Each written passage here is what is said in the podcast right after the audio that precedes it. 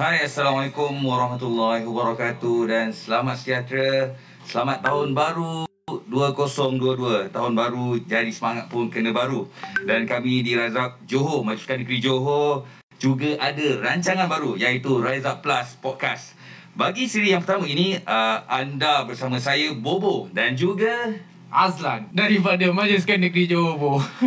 ya kat sini ada. Jadi dia. Assalamualaikum warahmatullahi wabarakatuh ni first time ni kita buat ni. Assalamualaikum warahmatullahi wabarakatuh dan selamat tahun baru kepada uh, semua penonton-penonton yang berada di rumah lah.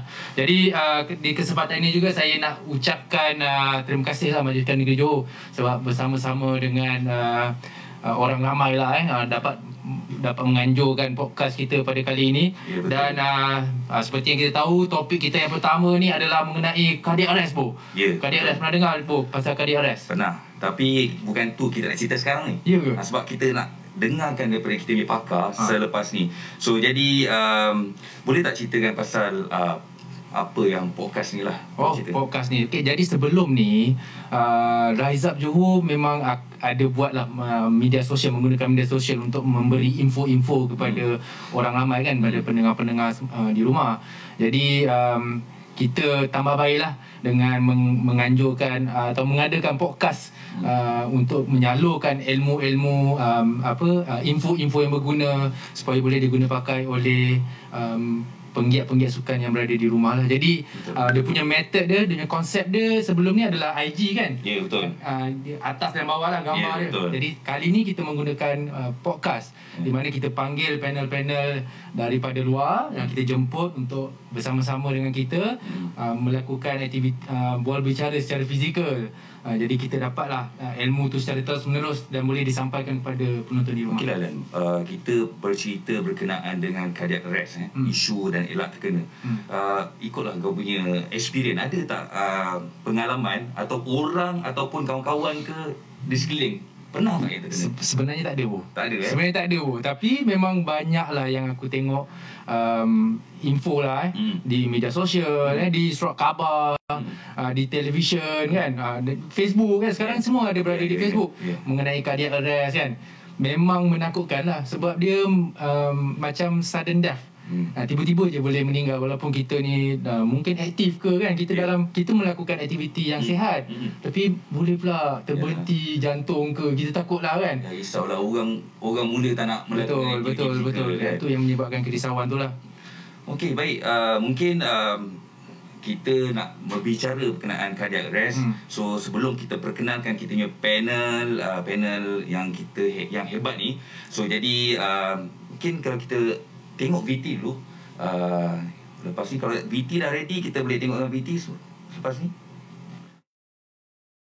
Baik, serangan jantung koronari adalah jenis penyakit jantung utama dan paling kerap dihidapi rakyat Malaysia.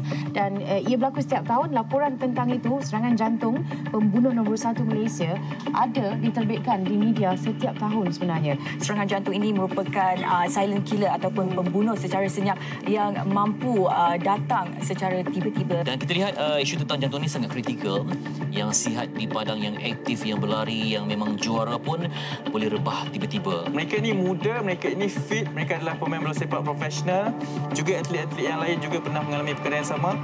Kenapa berlaku perkara sebegini? walaupun kita aktif bersukan tetapi kita anggap kita bersukan tapi sebenarnya kita bukan bersukan untuk sampai tahap boleh menguatkan jantung kita. Okey. Menteri Belia dan Sukan Khairi Jamaluddin mengucapkan takziah kepada keluarga mendiang Ki Inglam yang meninggal dunia ketika menyertai acara kayuhan Fit Malaysia di Pulau Pinang. Menurut Khairi, laporan postmortem Hospital Kepala Batas membuat kesimpulan mendiang meninggal dunia akibat serangan jantung. Arena badminton di dunia dikejutkan dengan kematian legenda Indonesia Markis Kido. Pemanah berusia 27 tahun yang masih berpeluang berebut tempat untuk penyertaan ketiganya di Sukan Olimpik mengebuskan nafas terakhir di Hospital Kajang jam 9.37 pagi tadi selepas tidak sedarkan diri di rumahnya di Kajang. Memang jelas terasa kerana pemergiannya adalah secara mengejut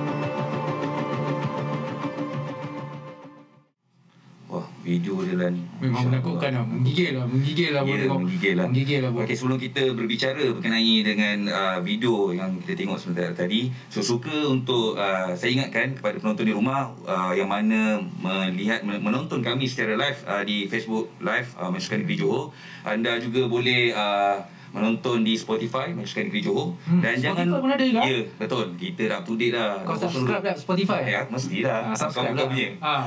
Okey. RM90 Ya, ya. sebulan. Dan uh, follow juga uh, di media sosial kami yang lain, uh, Rezak Johor, uh, itu IG, uh, TikTok dan YouTube. Okey. So jadi uh, kita ada hadiah menarik. Uh, so Oh, jadi pastikan tunggu sampai habis lah. Cantik. Uh, mesti ada info-info menarik dan korang berpeluang untuk dapatkan uh, t-shirt uh, Rise Up Johor. Oh. Uh, itu yang macam memang rare punya lah. Yalah, benda tu okay. lah. Tak semua orang ada. Dia, Ya. tak, dia tak dijual di kedai-kedai lah. Ya. Ha, cuma Okey, dia ada di uh, Rise Up Johor. boleh sambung uh, untuk yang uh, Tak, kalau kita tengok pada video uh, VT tadi tu kan hmm. memang agak menakutkan lah dan uh, kita dapat tahu yang banyak atlet-atlet yang uh, ber, berprestasi tinggi eh Hmm. uh, terkena serangan-serangan yang seperti gini lah uh, cumanya macam kita tahu kita memang ada dengar cardiac arrest eh uh, serangan jantung Ya, betul. kita tak tahu apa tu sebenarnya dia Hmm. uh, secara klinikal kan um, apa research-research yang terkini mengenai uh, cardiac arrest ni kan Ya. orang tahu sebut je cardiac arrest ni kau cardiac arrest tapi tak tahu apa tu sebenarnya cardiac arrest Ya, betul. sebab itulah uh, kita buat podcast ni bro Tapi kan uh, Tengok kan Aku tengok ni doktor dah Dah macam orang yang Panel kita yang sabar, Dah macam dah dah. Ah, tak sabar orang dah. letis, Ah, makin letis. Ya. Ya. So jadi uh, Kita bawakan uh, Kita perkenalkan uh, Kita punya uh, Pakar perubatan sukan uh, Iaitu yang pertama Dr. Ibrahim Dan juga Dr. Azhar Um, mereka merupakan pakar perubatan dari HSI Hospital Sultan Ismail dan juga uh, Hospital Sultan Fatimah betul alright uh, kita ucapkan. Muar. Muar datang jauh ya, selamat datang doktor doktor sekalian Terima kasih atas jemputan. Ya.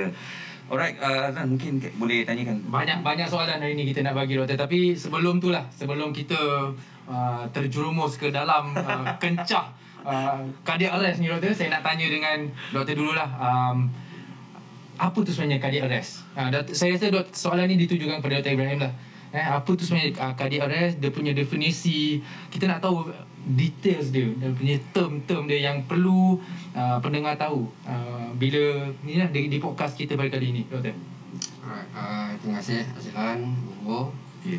Uh, terima kasih juga kepada MS, MSN Johor kerana sudi menjemput kami pada hari ini. Dan kami amat berbesar hatilah untuk berada di sini. Dan topik yang dibincangkan ni memang topik yang saya rasa amat sesuai dengan uh, situasi semasa arena sukan uh, sekarang ni. Okay? Baik, uh, menjawab pada soalan tadi, apa tu cardiac arrest? Now, sebelum saya uh, untuk untuk fahamkan jawapan tu, kita kena faham um, struktur jantung tu sendiri. Baik. Jantung ni kita anggap dia sebagai satu pump. Okey, satu organ tersendiri. Dia satu pump. Yang di mana tugas dia adalah mengepam darah ke seluruh tubuh kita. Okey. Dan uh, dan uh, organ jantung ni dia ada saluran darah dia sendiri hmm. dan istimewanya uh, jantung ni ialah dia ada electrical conductivity sendiri. Maksudnya dia ada wiring dia sendiri. Ah, wiring dia. Dia ada wiring kan. Ingat apa wiring lah dia kan. sendiri. Ah. Okey.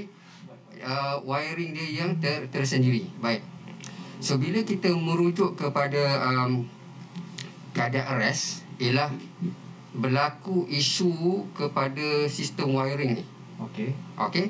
Di mana uh, jantung ni dia berdegup secara automatik. Betul. Okey dan dia ada satu note nama dia cyanoactyl note dia bagi uh, dia dia dia dia renjat elektrik akan mengalir ke seluruh jantung dan electrical conduction ni akan menggerakkan jantung, uh, jantung tu Ah. untuk mengepam darah. Okey.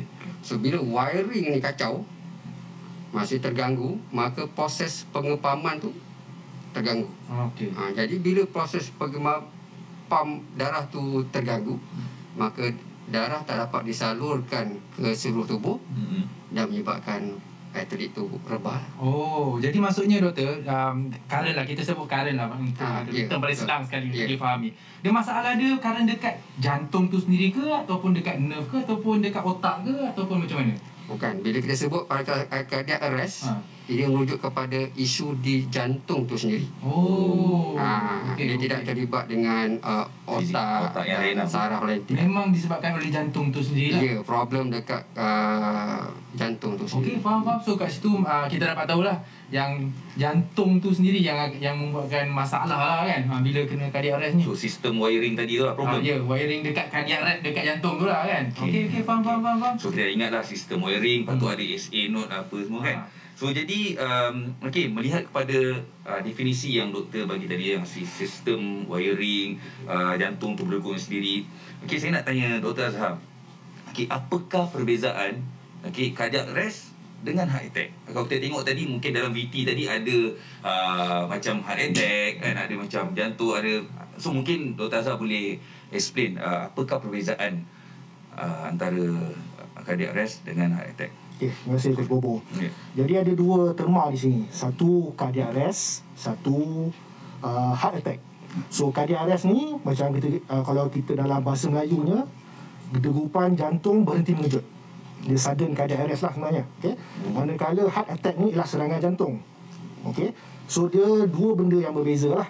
Okey, satu macam Dr. Ibrahim terangkan tadi, sudden cardiac arrest ni degupan jantung berhenti mengejut ni disebabkan sistem elektrik uh, dekat jantung tu uh, berhenti a- a- ataupun kacau lah kacau bilau contohnya yang paling senang bukan saya umpamakan macam rumah kita blackout lah Oh. blackout habis peti air semua tiba-tiba ni macam itulah jantung manakala uh, heart attack ni ataupun serangan jantung ni disebabkan salur darah yang tersumbat.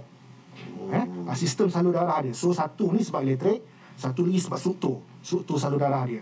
Hmm. tu perbezaan yang lah. Okay? dan pada masa yang sama kadang-kadang sistem salur darah yang bermasalah ni pun yang tersumbat rosak pun semua ni pun boleh menyebabkan sudden cardiac arrest ni lah. Degupan jantung berhenti. Itu nombor satu. Nombor dua bezanya kita boleh tengok dari segi simptom ataupun gejala uh, biasanya uh, untuk cardiac arrest ni untuk degupan jantung berhenti ni biasanya tak ada simptom awal. Kalau kita tengok biasanya orang yang sakit jantung eh yang ada serangan jantung ataupun heart attack ni mereka ni boleh komplain ah, sakit dada.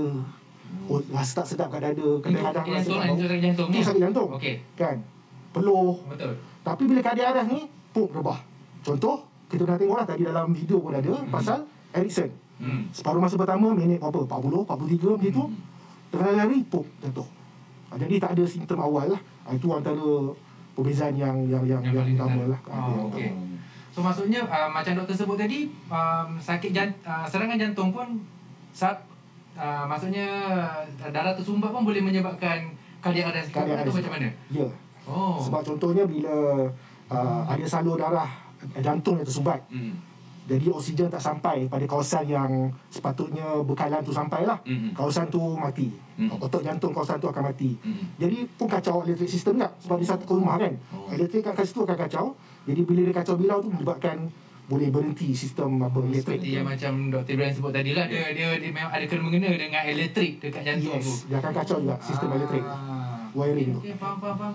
So menarik info kita pada ni baru start pun kita dah Ya. dah So- banyak dah juga info yang kita dapat. dia macam yang simple layman term lah. Ah, Eh, ah. benda simple wiring, serangan jantung Hmm. dan uh, elektrik tadi. Elektrik. Ah, apa-apa orang kata blackout blackout eh. Blackout lah Ah, So orang dah tahu dah. Ha, kira maksudnya term dia macam blackout lah. Ha, kalau Betul lah blackout lah untuk untuk jantung lah. Baik terbaik. Jadi Dr. Azhar, uh, jadi kita dah tahu apa beza uh, cardiac arrest dengan heart attack. Jadi sekarang ni kita cuma nak um, nak makluman lah daripada doktor sendiri kenapa penonton-penonton kat rumah perlu sangat ambil tahu mengenai cardiac arrest ni. Okey. Okey, selain daripada kita yang terlibat secara langsung dalam perubatan, Hmm. kita juga berharap uh, orang sekarang ni kita dah aktif dalam sukan. Tak kisahlah orang awam ke memang dia atlet ke. Jadi kalau kita tahu sedikit, serba sedikit apa basic ataupun asas pemahaman tentang cardiac arrest ni, jadi jikalau lah berlaku sesuatu ketika bersukan, Hmm. kita melakukan aktiviti fizikal, tak kisahlah di mana-mana pun, kita boleh kena pasti ini cardiac arrest. Sebab orang yang rebah atas padang ni boleh boleh macam ni, orang sawan, rebah juga. Betul betul betul. Kan? betul. Sama juga. Orang hypoglycemia, dia kencing manis, Hmm. tiba-tiba gula rendah, Hmm. rebah juga. Ya. Okey. Boleh juga. Ha, jadi kalau kita dapat kena pasti ini cardiac arrest kerana lautannya berbeza. Jadi orang-orang sekeliling uh, tanpa menunggu apa, pasukan perubatan yang uh, akan datang kan? Jadi boleh memberi rawatan awal lah kalau kita dapat kena pasti. Oh ini cardiac arrest. Hmm. ha, itu nombor satu lah. Nombor dua benda ni mungkin tak boleh nak nak, nak elak. Hmm. tapi bila kita tahu pasal cardiac arrest ni kita boleh kurangkan faktor risiko. Kita kenal risiko dia. Hmm. kita kenal orang ni yang boleh risiko lagi tinggi. Hmm. faktor-faktor-faktor ni semua akan menyebabkan uh, lebih kemungkinan untuk dapatkan cardiac arrest. Uh, jadi benda-benda sendiri kalau kita kenal kita tahu uh, jadi boleh boleh mengurangkan lah apa risiko, uh, risiko kepada cardiac arrest ni di beberapa terhenti ni Menarik. Okey, um, yelah mungkin tadi bercerita mengenai risiko. Hmm. Okey, mungkin uh, Dr. Ibrahim, uh, kalau kita nak tahu apakah punca, punca-punca utama berlakunya cardiac arrest ni? Uh, untuk menonton kat rumah lah, mungkin diorang nak tahu apakah punca. Uh, Yelah selalu kalau kita cakap Ada orang cakap pasal makan. Ya, apa, ada, ada orang saya ada dengar lah. Bukan ni bukan based on bacaan. Hmm. Dengar. Pasal makan pun ada. Pasal apa uh, Selalu tidur lewat malam pun ada. Pasal bangun pagi terlalu cepat hari-hari Ya. pun ada. Kan banyaklah info-info daripada media sosial yang kita dapat tahu. So jadi kita nak Ah, tahulah kita tahu apakah punca pakar. daripada pakar apakah punca yang sebenarnya lah berlakunya uh, cardiac arrest ni. Okey, itu soalan yang baik ah. Hmm. Okay, Bobo. Um, baik, um, dalam perubatan kita sentiasa mengkaji sebab kita perlukan jawapan. Betul. Okey. Dan bila kita ada jawapan, kita baru kita boleh rawat dan kita boleh elak. Baik. Um, secara umumnya kita uh, cardiac arrest ni uh, di kalangan atlet ataupun orang yang bermain sukan kita bahagikan kepada dua kelompok. Yang pertama uh, orang-orang individu yang berumur 35 tahun ke bawah dan individu yang berumur 35 tahun dan ke atas. Hmm. Okey. So yang mudah ialah 35 tahun ke atas. So kalau atlet tu ataupun orang yang bersukan mengalami serangan jantung uh, umur dia 35 ke atas dan kebarangkalian besar ia adalah masalah uh, saluran jantung tersumbat Hmm. ataupun heart attack lah Heart attack. yang kita semua faham. Hmm. Baik. Adapun bagi atlet yang muda berumur 35 tahun Oh. ke bawah, atlet remaja, awal 20-an, maka biasanya keadaan RS ni uh, ada beberapa sebab. Okey, nombor satu yang kita sebutkan tadi sebagai um, uh, masalah wiring dekat jantung tadi lah. Hmm. Di mana ada beberapa penyakit jantung yang menyebabkan elek, uh, laluan elektrik tu terganggu. Contohnya macam Wolf Parkinson White syndrome, Long QT syndrome, Brugada syndrome. Ni benda-benda yang awam tak tahu. Betul, betul. Ah, tapi Tak dia, dengar. ah, betul. Tak Tapi dengar. kita sebagai uh, kita sebagai pengamal perubatan especially dalam bidang sukan, kita faham ini antara benda-benda uh, uh, penyakit berkaitan dengan electrical wiring jantung. Okay. Uh, dalam pada tu juga walaupun saya sebutkan tadi bahawa cardiac arrest ni biasa mainly of uh, uh, wiring jantung tapi ada juga benda-benda lain yang menyebabkan cardiac arrest okey? So saya sebutkan tadi penyakit tadi mereka wiring. Satu lagi penyakit berkaitan dengan struktur jantung yang di mana uh, secara genetiknya maksudnya memang sejak lahir lagi atlet itu telah mengalami masalah jantung tu sendiri. Seperti contohnya HOCM hypertrophic cardiomyopathy. Maksudnya jantung jantung dia otot jantung dia uh, membengkak dan menebal dan dan dan dari segi fungsinya tak berapa uh, sempurna. Okey. Okey.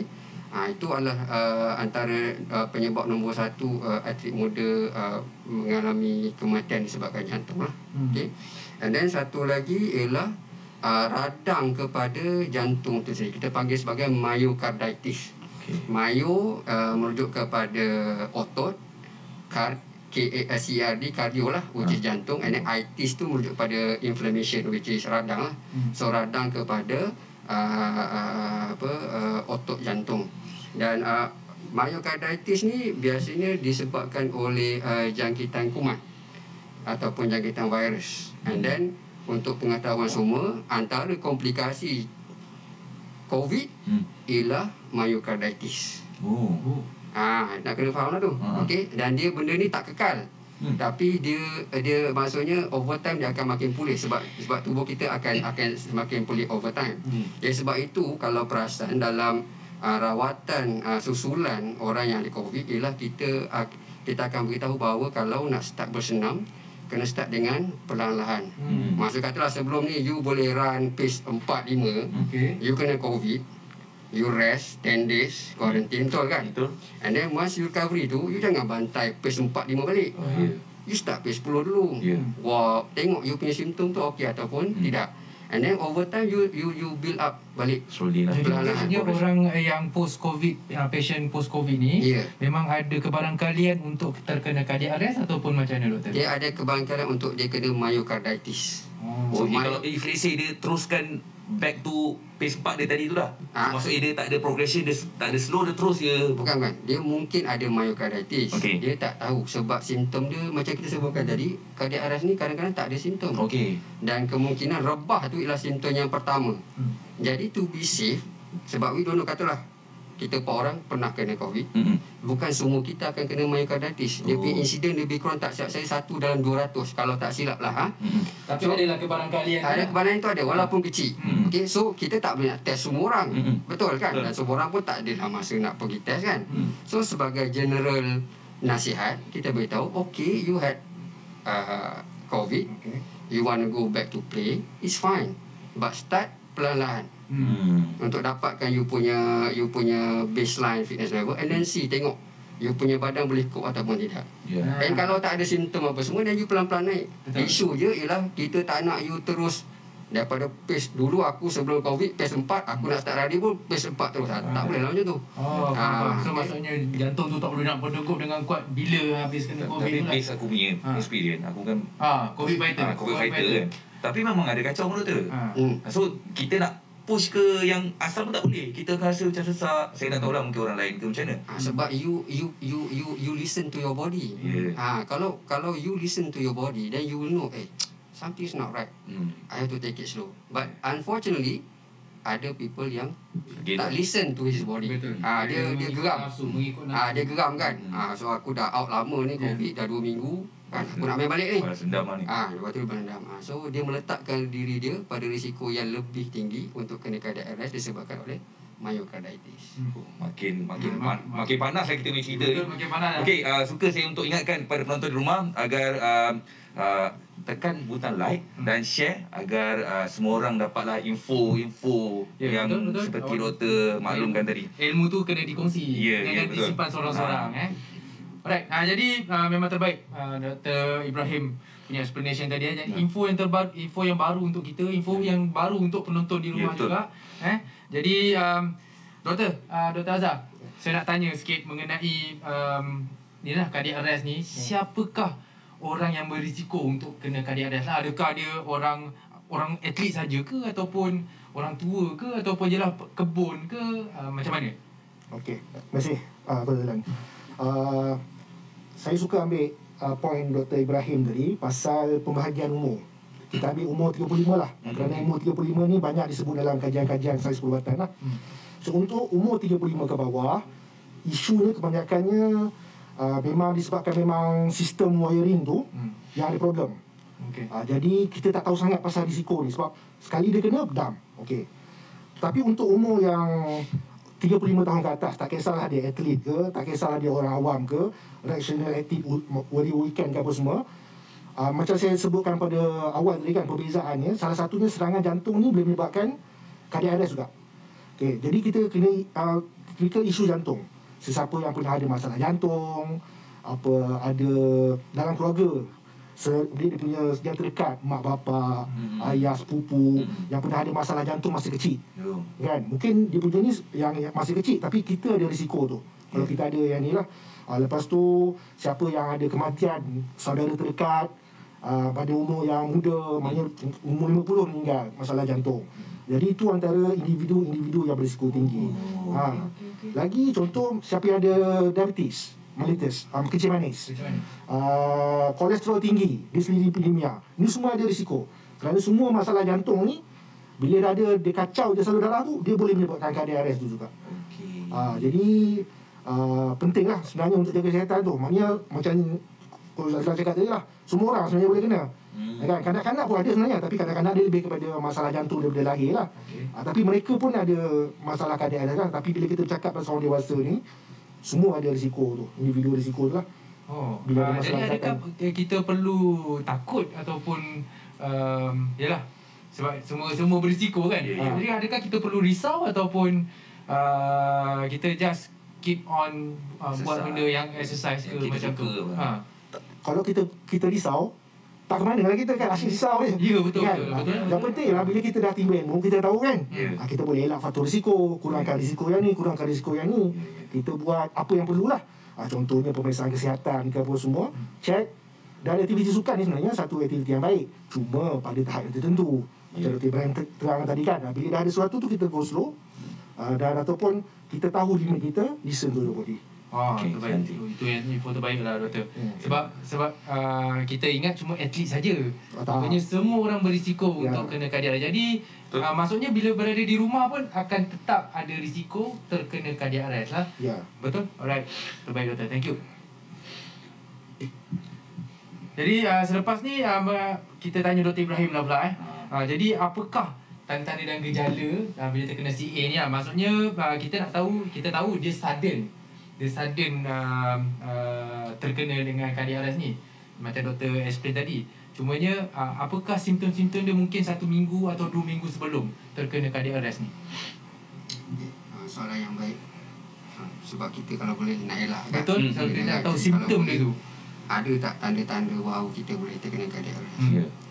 Um, uh, cardiac arrest ni kadang-kadang uh, simptom pertama dia ialah cardiac arrest tu sendiri. Okey. Wiring tadi tu lah. Tak bukan. Maksudnya serangan jantung tu ialah simptom pertama awak. Oh, so maksudnya memang tak ada langsung? Memang tak ada. Oh. Okey. Sebab sebagai contoh yang kita tengok dia montage Ericsson kan. Ericsson ni dia train di kelab Inter Milan. Okey. Okey. In, kelab Itali, kelab-kelab bola Itali antara kelab yang paling teliti dari segi screening jantung. Sebab dari segi kajian jantung dan atlet ni kalau dalam dunia memang Itali antara memang nombor one bukan antara memang top. Jadi bi- bila, uh, bila atlet pada elite level sebegitu walaupun ada screening yang baik yang komprehensif masih lagi boleh terkena Terkena. maka kita boleh simpulkan bahawa memang amat-amat sukar untuk saya beritahu kat sini bahawa saya boleh beritahu ini adalah tanda-tanda awal untuk awak kena cardiac arrest. Oh. Tak ada orang boleh tahu lah. Tak ada orang boleh tahu. Satu dunia pun, doktor satu dunia pun tak ada eh? Tak boleh. Okey. Oh, okey. So, okey, so jadi memang tak boleh lah. Jadi kita jangan takutkan diri kita lah. Jangan. kita jangan takutkan penonton. Macam. Dr. Azhar tadi sebut kan? Ya, betul-betul. Cuma cuma bezanya antara Ericsson ialah dia screening dia tip top. Hmm. Betul. Okey. Okey, uh, sebagai pro- profesional dia screening dia setiap tahun dan sebagainya. Ah. Okey. Bezanya adakah kita sebagai individu yang bersukan secara rekreasi Okey. ataupun atlet di peringkat negeri ataupun negara melalui screening yang sama ataupun tidak. Oh.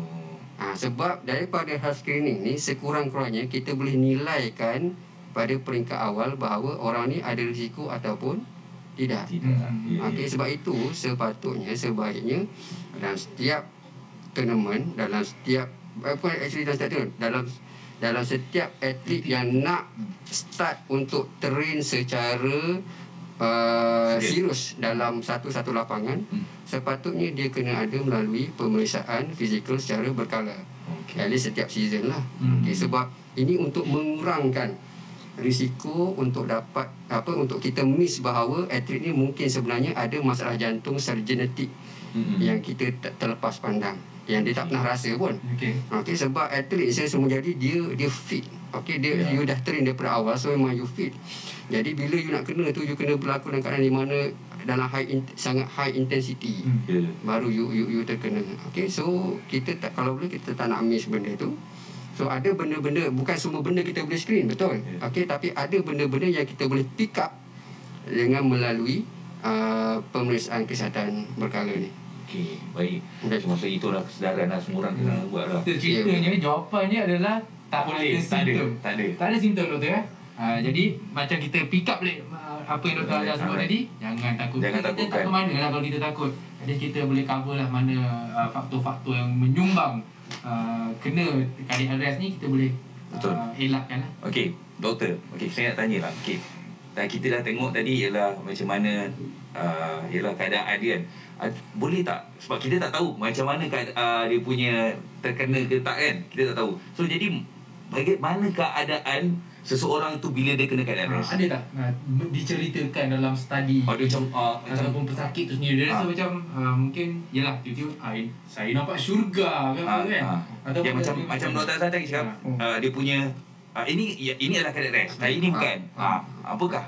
Okey, kalau boleh saya kongsi, ingat dua. Hmm. Pertama, Saya tulis ni dua. ah, loss of consciousness. Okey. Maknanya dia hilang sedar langsung. Oh. Bila hilang sedar dia jatuh kan? Ha. Ah, dia memang lost di situ lah. Hmm. Dia akan rebah lah. Ah, ki- ki- kita nampak dia rebah, tapi dia sebenarnya dia hilang kesedaran. Okey. Hilang Dan dia tiba-tiba sudden je. Dia tak ada kata, "Ah, bang, sakit. Ah, Tak ada, tak ada. Dia jatuh. Macam Alisa lah. Oh. Kan? Ataupun apa video-video kita tengok. Hmm. Nombor dua, bila kita tengok, dia tak bernafas langsung.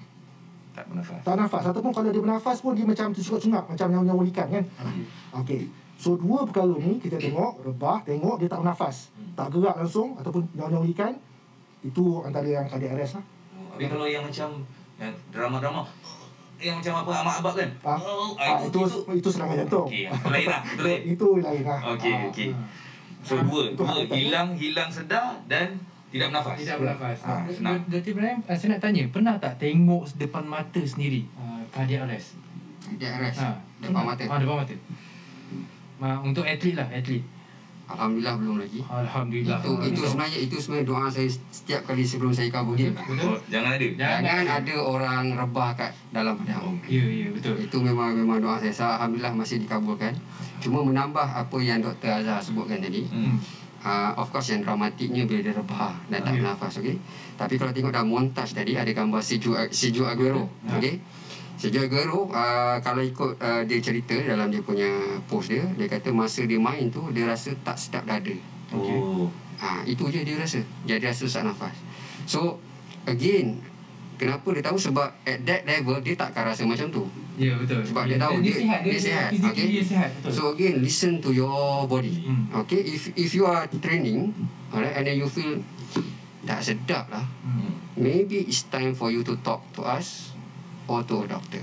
Ya. Okay? Because it might be subtle macam mungkin sebab kau rasa macam apa tak fit kan jadi kita rasa stitching rasa macam tak tak nafas kan ha, tapi you boleh tahu itu memang you, you kenal ha, tapi mungkin kalau rasa tak sedap debar-debar Hmm. rasa tarik nafas tak lepas kan dan dia, benda ni bukan biasa sebab you kenal your own body Hmm. maka mungkin hopefully itu is not a cardiac arrest Hmm. but just to be safe Pergi check. talk talk to doctor Okay. uh, and then it's always better to be safe than Hmm. than sorry lah Ya, betul, betul. hmm. Betul. ha, Hai, memang memang memang Macam macam tak sebab dia Ya, nak, kita- nak nak cakap kita tak takut tak boleh sebab Ah. dalam diri dia takut kan. kita doa je macam ah, kita tu tu cakap tadi doa lah jangan lupa. lah, kan? Ah, Janganlah ada masa kita jaga atlet ke apa janganlah ada. Ah kita doa macam tu lah kita. Nanti baik bagi doa sikit doa doktor. Ya, hari ni kita terus baca doa. Ah, jadi Dr. Ibrahim, ah, saya punya soalan seterusnya ada apa-apa komplikasi tak lepas kita terkena uh, cardiac arrest ni? Contoh ialah kalau saya minta dijauhkan lah kan. Tapi kalau terkena ada tak komplikasi dia? Contohnya dia memang langsung tak boleh bersenam ke? Ataupun macam mana? Okey baik. Ah soalan baik. Hmm. ini soalan yang sangat bagus. Sebab dia ada live uh, sebab benda ni tengah hot sekarang. Jadi memang ada live uh, what you call real life punya situation sekarang. Baik. Uh, komplikasi nombor satu ialah kematian lah so, sebab tu sebab tu kita bercakap tentang benda ni sebab Ya, ya. komplikasi dia adalah kematian Betul.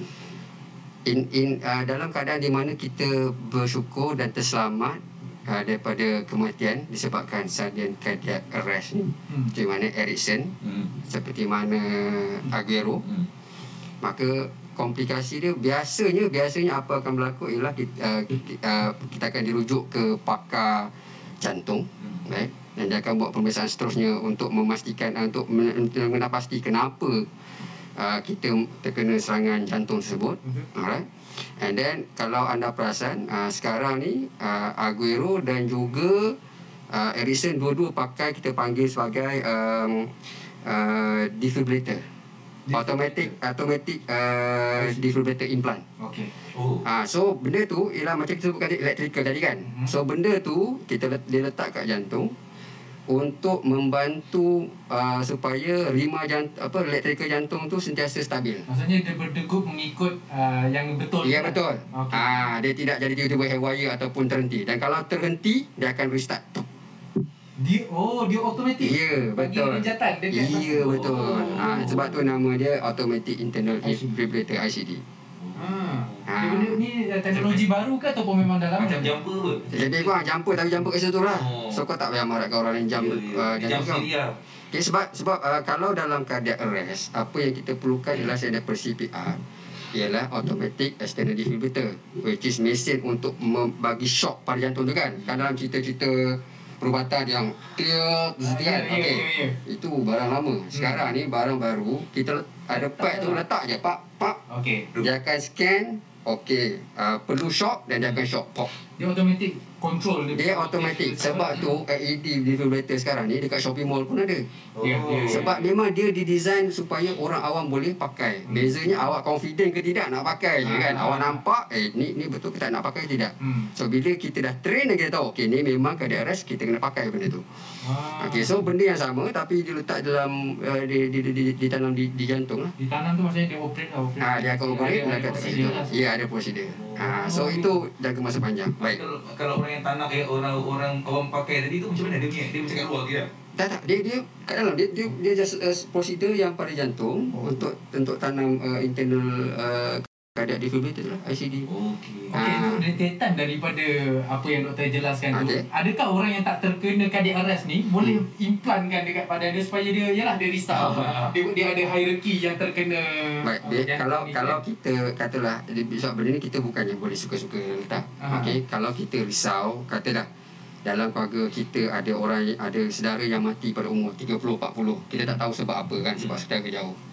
Dan kita pun dah rasa macam eh bila aku lari tu rasa macam debar-debar lain macam. Hmm. Jadi first step bila kita kena buat perluasan kesihatan lah. Okey. Sebab and then bila perluasan kesihatan tu nampak positif, mungkin uh, dan kita akan rujuk ke pakar jantung. Dan pakar jantung akan nilaikan sama ada rawatan apa yang sesuai Hmm. hmm. untuk uh, masalah ni. Sebab dia bukan straightforward. Hmm. Ah, cuma hari ni kita punya fokus ialah uh, mengenal pasti apa itu macam mana cardiac arrest ni berlaku dan macam mana kita nak kenal pasti dan apa kita boleh buat. Hmm. Ha, sebab nak elak 100% tu susah. Sebab kalau Ericsson dengan Aguero pun boleh kena. Ya. Dan kita ni memang Maksudnya tak boleh suka hati lah kita nak implant orang. Ah, suka-suka tak boleh. Ha. For sure, for sure dia orang pun mestilah ada buat uh, hair screening uh, Ya. several kali betul, Betul, tak? ya. Betul? Okey, Jadi doktor. ada, ada apa-apa lagi yang dia punya komplikasi yang lain tak? Yang selain doktor sebut tadi tu. Um, in terms of career, Ha? um, biasanya uh, itu adalah penamat bagi career seorang atlet lah. Oh. Contoh macam Fabrice Mwamba, Okey. lepas dia kena arrest dulu, dia stop playing. Aguero pun after dia diagnosa pun dia berhenti. Uh, Ericsson masih bersemangat nak main tapi isunya dekat Itali uh, law dia mengatakan bahawa orang yang ada internal cardiac defibrillator tak boleh masukkan profesional. Ha, sebab dia, dia sebab sebab dia saya sebutkan tadi kat Itali dia dia punya cardiac screening very comprehensive. Hmm. Jadi kat, kat negara dia ada undang-undang tu. So sebab tu dia masih tak main lagi kat Inter Milan walaupun dia dia dia train. Hmm. Ha, jadi um, kesimpulannya ialah uh, selain daripada isu jantung tu yang lain semua okey. Dia boleh teruskan hidup sebagai Orang biasa. orang biasa. Biasa. Ha, tapi high level of uh, sukan it remains debatable because ini benda yang sangat uh, bersikap individu Betul. dan uh, atlet tu perlu berbincang dengan dia punya doktor team dan juga dia punya kardiologis tentang risiko-risiko kalau dia kembali bermain uh, pada pada level yang yang tinggi lah. Faham, faham, faham, faham. Thank you doktor atas penjelasan. Mantap. Doktor, saya nak tanya satu soalan. Eh, contohlah kita kita ni bersenam kan, kita bersenam kan. Bersenam, kita balik rumah. Hmm. Ada tak posibiliti kebarangkali yang kita kena? Selepas bersenam ke ataupun kita tak tahu uh, macam mana? Ada tak kebarangkalian? Um, okay. Uh, cardiac uh, apa sudden cardiac death in athlete ini dia, dia dikategorikan sebagai sekiranya kematian itu berlaku semasa bermain sukan atau saat, atau saat kalau orang tengok masa dalam masa satu jam contohnya you main game and then masa cooling down dia collapse. Okay, ataupun satu lagi ini orang nampak kalau orang tak nampak contohnya malam semalam eh, orang, orang tahu memang dia ni jogging malam Hmm. Tiba-tiba esok pagi tak bangun. Hmm. Ha, itu pun kita kita kategorikan sebagai sudden cardiac death from sport jugalah. Okey. Uh, tapi benda ni definisi ni agak agak sukar untuk kita tentukan sebab kita, siapa yang kita tentukan sebagai atlet betul tak kan apa apa definisi dia atlet Hmm. kan so dia tak berapa straightforward lah so uh, apa uh, menjawab soalan tadi lepas balik ke boleh ke kita tahu? Unfortunately tak tahu. tak, tak boleh tahu. Sebab tu saya tekankan bahawa satu be safe. Safe macam mana Bu, jangan, jangan buat uh, senaman yang terlalu high intensity tanpa ada orang di sebelah. Okay. Nombor dua, make sure if you train alone, then someone else know that you are trained alone. And nombor tiga, intensity tu. Intensity maksudnya gradual build up of your intensity. Don't just jump jump in to your the highest intensity yang you boleh pergi. Build it up slowly. Yalah, itu semua maksudnya nak kena ada ilmu dalam bersukan pun kena ada ilmu even uh, recreational Ya, uh, ni lah betul. orang yang recreation kan Kalau tak ada baseline fitness dia, so jangan berani lah dia nak buat high intensity punya workout tu. Ya betul. Hmm. Sebab kadang-kadang dia dia ter teruja. Contohnya macam dah masuk tahun baru kan. Hmm. Okey aku nak kurus. Yalah, badan raya lah Ha, apa ha, badan raya dan sebagainya kan. Dia dia dulu atlet sekolah. Last main umur 15. Sekarang dah umur 35 dia rasa dia nak push. Ha itu yang bahaya. Ya. Ha Itu untuk diri sendiri juga pun. Ya, betul. Kan, untuk diri sendiri juga.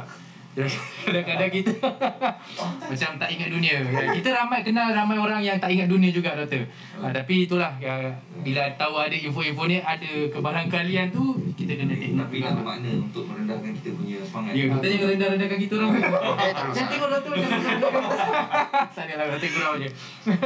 Jadi uh, uh, daripada saya nak tanya Dr. Azhar lah eh. Kalau terkena kita sendiri terkena eh. Uh, apa yang perlu kita buat? Maksudnya bukan setakat kita lah. Saya rasa soalan ni kita Orang orang, lain orang lah. lain lah. Contohlah kalau bobo terkena Apa yang saya perlu buat? Ya, apa saya kena buat? Eh, kalau family saya kena apa yang saya kena buat? Nombor uh, itulah yang yang jawapan yang saya perlukan daripada Dr. Azhar. Okey. Uh, pertama, jangan panik. Hmm. Ah, jangan panik lah, jangan melabah. Eh, rumah jatuh. Eh. Jangan melabah lah. Ya, Okey. betul, betul. Ah, tapi jangan pula sampai cool sangat. Betul. Oh, ada orang jatuh. Betul. Ah, Jawab, jawapan ni biasa Oh, jatuh. tapi penting tu lah. Ah, kan? kan? kan? Okey. Ah, so kena kena kena itulah. Dua, jangan ambil video. Oh, jangan ambil video. Eh, orang jatuh lah. Ah, ni nak letak TikTok ni. Ah, kan? Ah, ini ni sikap rakyat Malaysia lah yang kita tengok, yang kita perasan lah. Okey, ah, itu kita pasal jangan lah. Ah, tapi saya boleh bagi mungkin conclusion dia pertama ialah dia panggil DR ABC. Doktor ABC. So D ni ialah danger. Hmm. Okey, kita tengok ada seorang rebah. Kita kena pastikan keselamatan daripada bahaya untuk mangsa dan kita yang nak tolong ni. Kita nak tolong. Contoh, dia rebah tengah jalan raya. Tengah-tengah tengah jalan raya tu kita datang, oh kan buat CPR tak. Pastikan dulu. Kalau ada orang lain minta bantu alihkan ke tempat selamat. Tengah banjir, oh jalan pun jatuh dalam air. CPR dalam air, tak payah. Selamatkan dia dulu, bawa tempat selamat. Kita pun selamat. Jadi baru kita mulakan lah. So pertama dia danger lah. Elakkan bahaya tu. Dua ialah dipanggil respon. Uh, respon ni kita dah, dah kita dah alihkan tempat uh, selamat. Biasanya biasalah standard untuk rawatan perubatan ni kita akan tepuk bahu dia. Tepuk bahu dia, cik, cik, cik. Cik sedar kan? Boleh, boleh dengar saya ni? Atau puan? Boleh dengar puan? Ah, Biasanya tu standard lah. Uh, tapi walau apa-apa kita nak tengok respon dia. Uh, tapi cara yang mungkin apa yang lebih selamat biasanya kita tepuk bahu lah. Uh, itu pun yang, yang akan diajar dalam apa rawatan-rawatan ni kan latihan ni tepuk bahu dia. Encik, encik, encik, hello, hello, hello, hello. Tengok dia respon tak? Betul, dia respon macam mana? Adakah mata bergerak pun dah cukup, tangan bergerak dah cukup? Dengan suara ke? Ha, itulah kadang-kadang kita dia tak respon pun dia gasping kan dia, dia macam tengok sungap. Ah okey. Tu tengok respon lah. So bila kita dah tahu tu ABC. ABC ni mungkin kita akan belajar lah dalam rawatan peralatan dipanggil airway, pernafasan, breathing. Macam kita tengok tengok dia tersungap ataupun dia tak bernafas langsung, sini circulation kita check nadi dia. Kalau tak tahu pun just tengok dia punya breathing. Ya, yeah? okey. Comfort. Oh ni cardiac arrest ni, macam cardiac arrest kan. So apa yang next buat ialah kalau kita ada orang sekeliling, minta orang sekeliling ni tolong call 999 talian kecemasan. Okey. Kalau kita seorang, kita call dulu. Call dulu. Okey, sekian lokasi di mana. Mungkin bagilah biasanya uh, pihak talian kecemasan dia akan tanya sikit laki, umur, sekitar berapa, bila jatuh, dah berapa lama jatuh untuk beri gambaran sikit lah. Okey, lepas tu baru kita mulakan rawatan awal uh, kecemasan, bantuan uh, kecemasan lah. So Mungkin akan fikir lah, kalau takkan doktor kita nak buat CPR. CPR ni cardiopulmonary resuscitation, maknanya bantuan kecemasan untuk jantung dan paru-paru. Takkan saya nak bagi cium mulut dia nak bagi ni. Jangan jangan fikir macam itu. Sebab orang fikir ni CPR kan kita tengok orang tak. CPR terutama dalam kawasan COVID ni, kita hanya perlu buat chest compression. Tekanan pada dada. Dia ada kadar lah, ada kadar tertentu, berapa banyak nak tekan. So, apa yang kita boleh buat? Tekan dia. Tekan sajalah. Daripada dia pergi, kita tekan saja. Ha. Tapi kalau boleh Belajarlah cara yang betul Macam mana nak buat semua kan Sebab dia ada tempat dia Bukan main tekan Dia kan, kan Dia punya rosak lah kan? ha, Sampai. ha, So sampai Rawatan mana ambulans datang lah. Ha, Ambulans datang ni akan dibawa Defibrillator lah Macam Dr. Ibrahim cakap tadi. Jadi sampai masa tu Kalau boleh Mana kalau ramai kan ha, Boleh lah gila-gila. Sebab letih Kan? Letih So sebab Uh, yalah kita biasa buat kan saya hospital pun terpaksa gila-gila kalau kita buat tu. Chest compression tu memang akan letih. Sangat meletihkan lah saya beritahu kan. Uh, jadi kalau ada orang ramai uh, minta pergi gila lah. Uh, kalau seorang tu gantung lah kan. Uh, setakat mana kemampuan kita lah. Uh, uh, itulah yang uh. Memang terbaiklah jadi maksudnya DRABC Ah. Apa tu R? Apa? Ah salah. Respon. Oh, respon. Ah, Okey, jadi D saya, danger. Ah, betul, Ah. D danger. Jadi saya saya harap penonton-penonton di rumah dapatlah ah, take note lah benda ni. DRABC ni kan yang baru. Ah, Okey okey okey. Kita diam ramai ambil tu kos. Ya, CPR. Jadi adakah doktor sokong untuk kita sebagai orang biasa uh, untuk ambil sijil CPR? Ya. Perlulah. Ah. Jadi maksudnya perlulah kena Perlu. ada pas, Ah, perlu. hasil daripada info ni lah Ya. kan. Ah, kena ambil tahu lah bila ada macam sekarang di. Johor ada buat ah, Khusus, khusus ah, jom kita ramai-ramai join. Ah, ah, betul lah. boleh boleh boleh panggil Dr. Ibrahim Okey. ah, boleh panggil boleh okay. Ya. Okey, uh, terima kasih atas jawapan uh, doktor. Okey, soalan seterusnya. Kita nak tahulah kenapa ramai atlet prestasi tinggi yang terkena cardiac arrest ni terutamanya uh, pemain bola sepak. Ya, kita tengok kat TV semua Ah, banyak bola banyak ni sepak. kan. Tadi pun ada macam bola tampar sikit tadi kan. Ah, Ah, tampar. kenapa? Ha, kenapa doktor? Uh, um, soalan yang bagus dan saya rasa ramai orang juga dia tertanya-tanya kenapa benda ni berlaku kat atlet saja nampaknya kenapa bukan semua orang eh, tak berlaku pada semua orang ke okey um, sebenarnya tanggapan ni adalah uh, di, berdasarkan kepada sebenarnya kenapa ia lebih nampak pada atlet. Satu sebab bila ia berlaku pada atlet dia berlaku dalam keadaan di mana ramai orang tengok. Contohnya dalam event sukan dalam perlawanan bola sepak. Jadi semua orang nampak. Jadi bila semua orang nampak semua orang tahu. Dan event sukan dia bukan event seorang-seorang. Kan? Mana ada orang main nak, kalau main seorang-seorang kita panggil event. Kita panggil training. Kan? Suka-suka event ni semua tengok bila exposure tu lebih masa maka lebih ramai lagi orang yang yang tahu okey jadi sebenarnya kalau kalau mengikut uh, dia tak tak ada uh, tak banyak data yang yang membezakan antara uh, uh, uh, uh, kebarangkalian atlet berbanding orang yang bukan atlet yang terkena serangan jantung. Okey. Satu sebab definisi atlet tu sendiri siapa yang kita kategorikan sebagai sebagai atlet lah. Okey itu nombor satu. Uh, and then ada satu kajian di Denmark di Denmark lah kalau tak silap saya sebab negara De- Denmark negara Skandinavia ni memang sangat rajin buat kajian-kajian macam ni. Jadi dia mendapati bahawa sebenarnya ke uh, rate ataupun uh, pembandingan antara serangan jantung orang yang bersukan dengan orang yang populasi biasa adalah lebih kurang sama. Sama je. Okey, jadi bermakna kalau awak uh, marathoner ke gym player ke main sukan dam ke kan berbanding orang yang tak main sukan ataupun sekadar main PUBG risiko untuk dapatkan RS tu sebenarnya sama. Hmm. bezanya satu tu bila berlaku ramai orang nak tengok. Yang satu lagi mungkin berlaku dalam rumah maksudnya orang hanya keluarga terdekat saja yang tahu ataupun mungkin kawan-kawan sekolah saja yang yang tahu. Okey jadi sebab publicity itu yang menyebabkan kita rasa bahawa oh benda ni seolah-olah eksklusif kepada atlet. Ya, ha, sebenarnya tidak. Oh. Okey dan menjawab pada soalan awak tadi, adakah bol kenapa spesifik bola? Hmm. Well, secara umumnya bola adalah sukan paling popular di di seluruh dunia. Hmm. And then di Malaysia pun dia sukan yang paling ramai sekali kalau satu kelas tu ada 20 orang budak lelaki mungkin 10 orang pandai main bola Ya. tapi yang main pingpong mungkin dalam satu sekolah mungkin ada 10 orang saja Ya, betul. betul Betul. jadi sebab populariti sukan bola sepak tu di negara kita maka ia menjadi satu seolah macam ramailah player bola yang kena Hmm. Okey. Uh, sebagai contoh kalau di Amerika Syarikat di mana sukan asal dia ialah basketball, uh, fu- American football dan uh, uh, baseball kan. Jadi kalau kat sana uh, yang tertinggi kematian daripada sa- apa masalah jantung ini adalah daripada sukan basketball. Oh. Ha, So, jadi maksudnya bukan football tu. So bukan bukan, bukan ah. sukan itu yang menentukan bahawa risiko awak lebih tinggi tak. Hmm. Dia, ha, sebab populariti sukan tu yang buatkan benda tu lebih nampak lah Nampak. berlaku dalam sukan tersebut. Ha, bukan sukan tu sebagai satu risiko. Yalah, so maksudnya kita janganlah takutkan orang ramai. Jangan bersukan, nanti ada terkena. Boleh terkena dengan ni kan. Orang tak nak main bola sepak dah. Dah langsung kan, jangan macam tu. Tak boleh. Tak boleh macam tu. Ha? Okey, um, okey kita ada satu video Ha. uh, yang mana kita tengoklah tahap uh, orang ramai Orang kesedaran kesedaran Ah, orang- kesedaran ramai orang berkenaan ramai. dengan keadaan rest. Ha. Okey, jom kita tengok uh, video kita saksikan.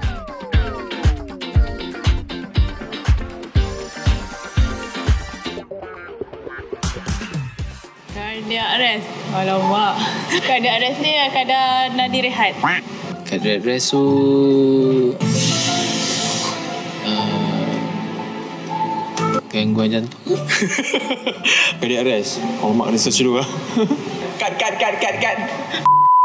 Cardiac arrest ni dia ada lebih kepada electrical jantung. Jantung tu terhenti secara tiba-tiba. Jantung seorang itu berhenti secara mengejut. Uh, jantung tu berhenti kan? Uh, jantung tu akan berhenti serta merta. Jantung terhenti dengan tiba-tiba. Orang muda pun boleh kena sebab aktiviti yang over. Ah, tak, saya tak tahu. What? Uh, jantung terberhenti. Okay. Uh, heart attack? Heart attack macam sama. Heart attack uh, dua-dua kena hantar hospital. Setahu saya cardiac cardiac apa tadi? cardiac Uh, cardiac arrest tu macam dia tiba-tiba berhenti sama ada ketika bersukan ataupun tengah berjalan ataupun tengah buat sesuatu uh, padahal dia tahu yang padahal kesihatan dia baik ataupun sihat Dia lebih kurang macam heart attack tapi uh, mostly yang kena atlet. Dia hampir sama dengan heart rate tapi bukan. Eh heart rate, heart attack. Serangan jantung ketika terutama ketika bersukan. Apa perbezaan cardiac arrest dengan heart attack? Heart attack, alamak. Ya macam serangan jantung macam tu lah. Itu cardiac arrest, tahu tak? Tak tahu. Sabar, aku tengah baik, baca pasal zakat ni. Tak tahu. Tiba-tiba cardiac arrest. Cardiac arrest Macam heart attack Cancel, cancel cardiac arrest. Apa tu? Mana tahu. Kat. Cardiac arrest Apa tu? Dah pergi Google. cardiac arrest yang saya tahu itulah apa bantuan kita bagi bantuan pernafasan Kita bagi bantuan pernafasan. Kardia eh? Kardia rasanya berkenaan perut tak? Ya ke? Bukan. Kan? Macam dia nampak macam- kelakar. Ya. Tapi sebenarnya macam uh, kesedaran tu kurang lah. Ya, So sebab tu Dia orang tahu dah orang cakap jantung, Ah, jantung. jantung. kan jantung terberhenti Ah, kan. adalah idea. Cuma ah, lepas ni harapnya lah lepas ni apa yang telah di Share. uh, dicerahkan Ah. oleh uh, Betul. pakar-pakar yang kita panggil ni uh, bolehlah membuka mata lah. Ya betul So sebab itulah kita memang nak adakan sesi beginilah kan, Supaya orang lebih tahu Hmm. dan sedar betapa pentingnya Dan tapi bukan yang tadi tu Yang takut untuk Yalah, sukan yang kau rasa penting tak? Eh, Penting lah Penting. ha, Kita boleh teruskan lah Mus Aduh. Jadi teruskan lah eh. Uh, Dr. Azhar. Uh, kita dah tahulah apa dia punya definisi, apa simptom dia kan semua. Uh, cumanya kita nak tahu apa cara nak elak untuk terkena cardiac arrest ni. Okey, terima kasih uh, Konsulan. Uh, pada saya mungkin saya akan gunakan perkataan kurangkan risiko. Okey. Lebih daripada elak lah. Hmm. Sebab kita tahu kadang-kadang ada setengah benda tu memang kita tak boleh elak. Dia dah ada, dah rosak tu memang rosak lah. Hmm. Uh, cuma kalau kita nak kurangkan risiko ni, mungkin saya boleh guna uh, guna ni lah. Uh, gaya hidup yang sihat. Okey Okay. Gaya hidup yang sihat ni pertama kita sebut pasal pemakanan. Hmm. Ha? So pemakanan ni memang kena seimbang, yang sihat, jangan makan mabuk rapu. Boleh lah sekali-sekala orang cakap nak cheat day lah, cheat day. Hmm. Tak payah cheat yourself lah kan. Pemakanan yang sihat.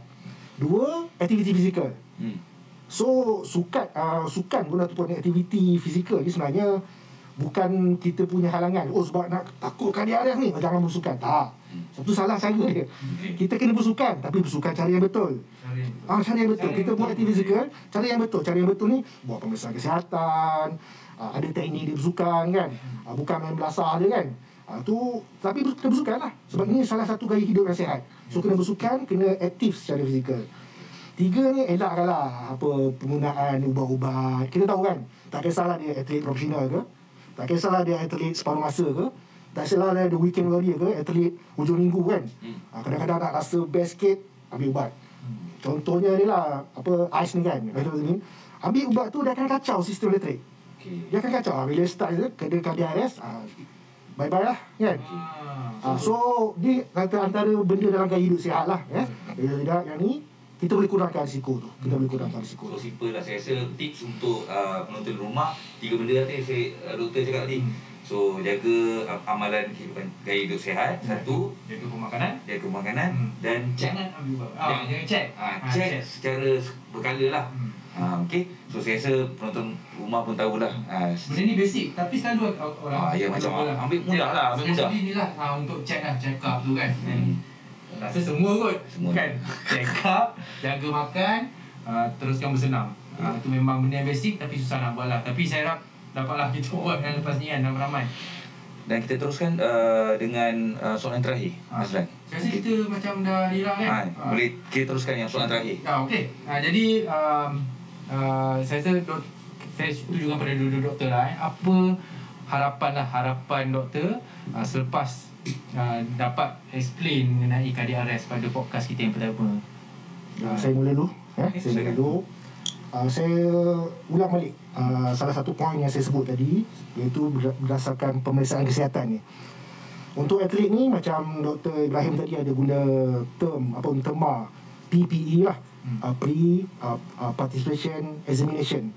Maknanya untuk atlet profesional ni biasanya memang memang ada. Sebelum dia nak sukan cara ni, nak masuk kelab ni, nak nak join kelab sukan ni mereka akan buat pemeriksaan kesihatan. Okay? So benda ni memang Biasanya tak ada masalah untuk kelab sukan Tetapi untuk orang awam Untuk orang awam Biasanya mereka terlepas pandang benda ni. Orang awam ni termasuk lah Yang mereka weekend warrior Apa exercise hujung minggu Sekali-sekala ni kan. Mereka lupa untuk buat Pemeriksaan kesihatan berkala. Kan? Yang tahunan Terutama yang lebih Umur, umur 35 tahun 40 tahun ni So kena jumpa doktor. Kan? Jumpa doktor anda. Kalau doktor anda pun confused Tak apalah cari yang, yang, yang, yang boleh buat. Kan? Untuk kita pastikan bahawa uh, screening tu maknanya pemeriksaan kesihatan tu dia bukan nak elakkan tapi at least kalau kita ada faktor risiko yang tinggi doktor tu boleh okey kena pasti okey awak ada faktor risiko. Uh, baik saya rujuklah kepada pakar jantung. Contoh contoh. Uh, jadi at least uh, benda ni bila dah jadi satu tabiat satu kebiasaan dalam kita punya masyarakat insyaallah lah kita boleh kurangkan Hmm. apa kadar uh, cardiac arrest ni Baik, terima kasih doktor. Mungkin uh, doktor Ibrahim secara ringkas harapan. Okey. Um, cardiac arrest ni bila berlaku risiko survival adalah kurang daripada 7%. Okey, bila berlaku tanpa CPR, tanpa AED. Bila ada CPR yang bagus, survival rate meningkat sikit dalam beberapa persen. Tapi bila ada AED, automated external defibrillator, kalau ikut setengah kajian tu survival rate sampai melebihi 90%. Jadi harapan saya dua benda. Satu, semua orang yang terlibat dalam sukan ada basic ba- basic life support punya training. Okey, itu nombor satu. Dan nombor dua, semua fasiliti yang berkaitan dengan sukan sama ada sekolah, gym, uh, training centers Hmm. dan uh, event-event sukan semua ada AED. Okay. Sebab benda ni saja yang insya-Allah boleh menyelamatkan nyawa. Good basic life support and also early defibrillator. Kalau kita boleh improve ni dalam kita punya arena sukan kita maka saya rasa itulah langkah yang paling baik yang kita boleh capai hasil daripada discussion kita pada hari ini. Baik, terima kasih uh, Dr. Ibrahim dan Dr. Azhar di atas pencerahan yang diberikan. Saya rasa memang Saya kalau boleh tepuk tangan popcorn ni memang saya tepuk tangan. Lepas habis kita tepuk tangan. Okey, uh, baiklah uh, sebelum kita akhiri uh, Rise Up Plus podcast bagi siri yang pertama yang julung-julung kita buat ni uh, buat penonton di rumah uh, kita ada soalan buat anda semua. Uh, jawapan dia ada dalam perbincangan kita sebentar tadi. Hmm. So dengar kat Spotify uh, Reza Johor, YouTube uh, Menyusukan Negeri Johor uh, dan Facebook Menyusukan Negeri Johor. So uh, anda berpeluang untuk memenangi t-shirt eksklusif. Uh, okay, eksklusif uh, yang macam Azlan pakai lah. Ya, pastikan uh, anda semua follow media sosial TikTok, uh, Instagram Rise Up Johor, Spotify Rise Up Johor dan YouTube Rise Up TV. Ah itu, itu syarat dia. Ah so jangan tak follow pula tengok Instagram je. Okey. Dan uh, jangan lupa kita macam biasa like dan share uh, kita punya uh, podcast pada malam ini. Alright. Jadi uh, saya nak ucapkan ribuan terima kasih kepada Dr. Azhar dan Dr. Ibrahim kerana sudi bersama-sama dengan uh, saya dan Bobo uh, di podcast uh, Rise Up Plus podcast yang pertama. Yeah. Jadi saya yeah. harapkan uh, ini merupakan um, batu loncatan lah untuk Betul. kita terus menyebarkan ilmu-ilmu kepada penggiat-penggiat sukan di negeri Johor dan juga uh, di tanah air yeah, uh, di negara Malaysia lah. Jadi uh, saya um, ingin mengucapkan terima kasih juga kepada anda semua penonton di rumah kerana bersama-sama dengan uh, kami uh, hmm. untuk menyampaikan info-info yang terbaik daripada panel-panel dijemput khas daripada hospital uh, di negeri Johor eh, yeah. untuk yang pertama ni lah. Dan saya ingin ucapkan uh, Uh, ribuan ampun jika ada tersalah dan terkasar bahasa kan? Mm-hmm. semuanya yang buruk daripada saya yang baik semua daripada Allah Subhanahu taala. Alright uh, jadi uh, saya nak, nak ucapkan selamat malam dan kita berjumpa lagi di podcast yang seterusnya di sesi yang kedua. Assalamualaikum warahmatullahi wabarakatuh. Raizal